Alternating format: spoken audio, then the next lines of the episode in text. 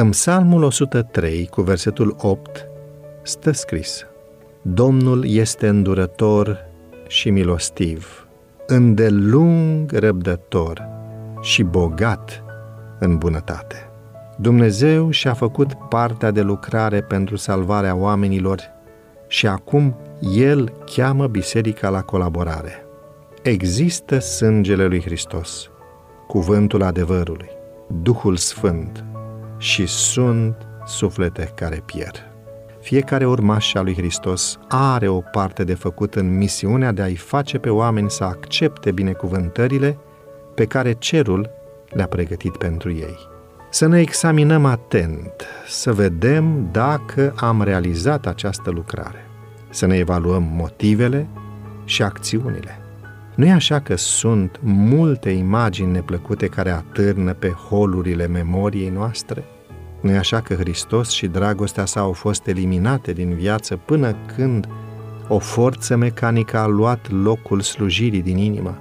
Unde este licărirea sufletului pe care o aveați cândva la pronunțarea numelui lui Isus?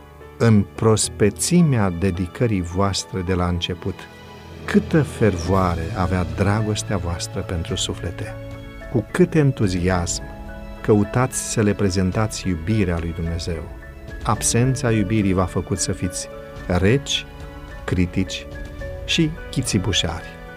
Încercați să vă reveniți și apoi acționați să aduceți suflete la Hristos.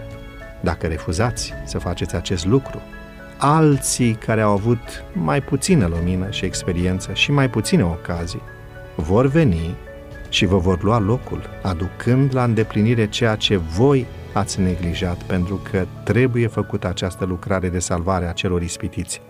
Încercați și care pierd. Hristos îi oferă bisericii sale ocazia de a sluji. Cine este gata să o accepte? Dumnezeu nu a fost nepăsător față de faptele bune și dăruirea de sine ale bisericii din trecut. Toate sunt consemnate sus, dar acestea nu sunt suficiente. Ele nu vor salva biserica atunci când încetează să-și îndeplinească misiunea. Dacă neglijența și indiferența crasă, manifestate în trecut, nu vor înceta, biserica, în loc să meargă din putere în putere, va continua să degenereze în slăbiciune și formalism.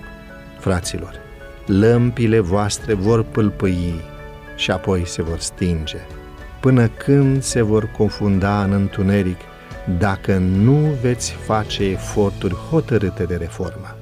Adu-ți aminte de unde ai căzut, pocăiește-te și întoarce-te la faptele tale din tâi. Ocazia apărută acum poate fi scurtă.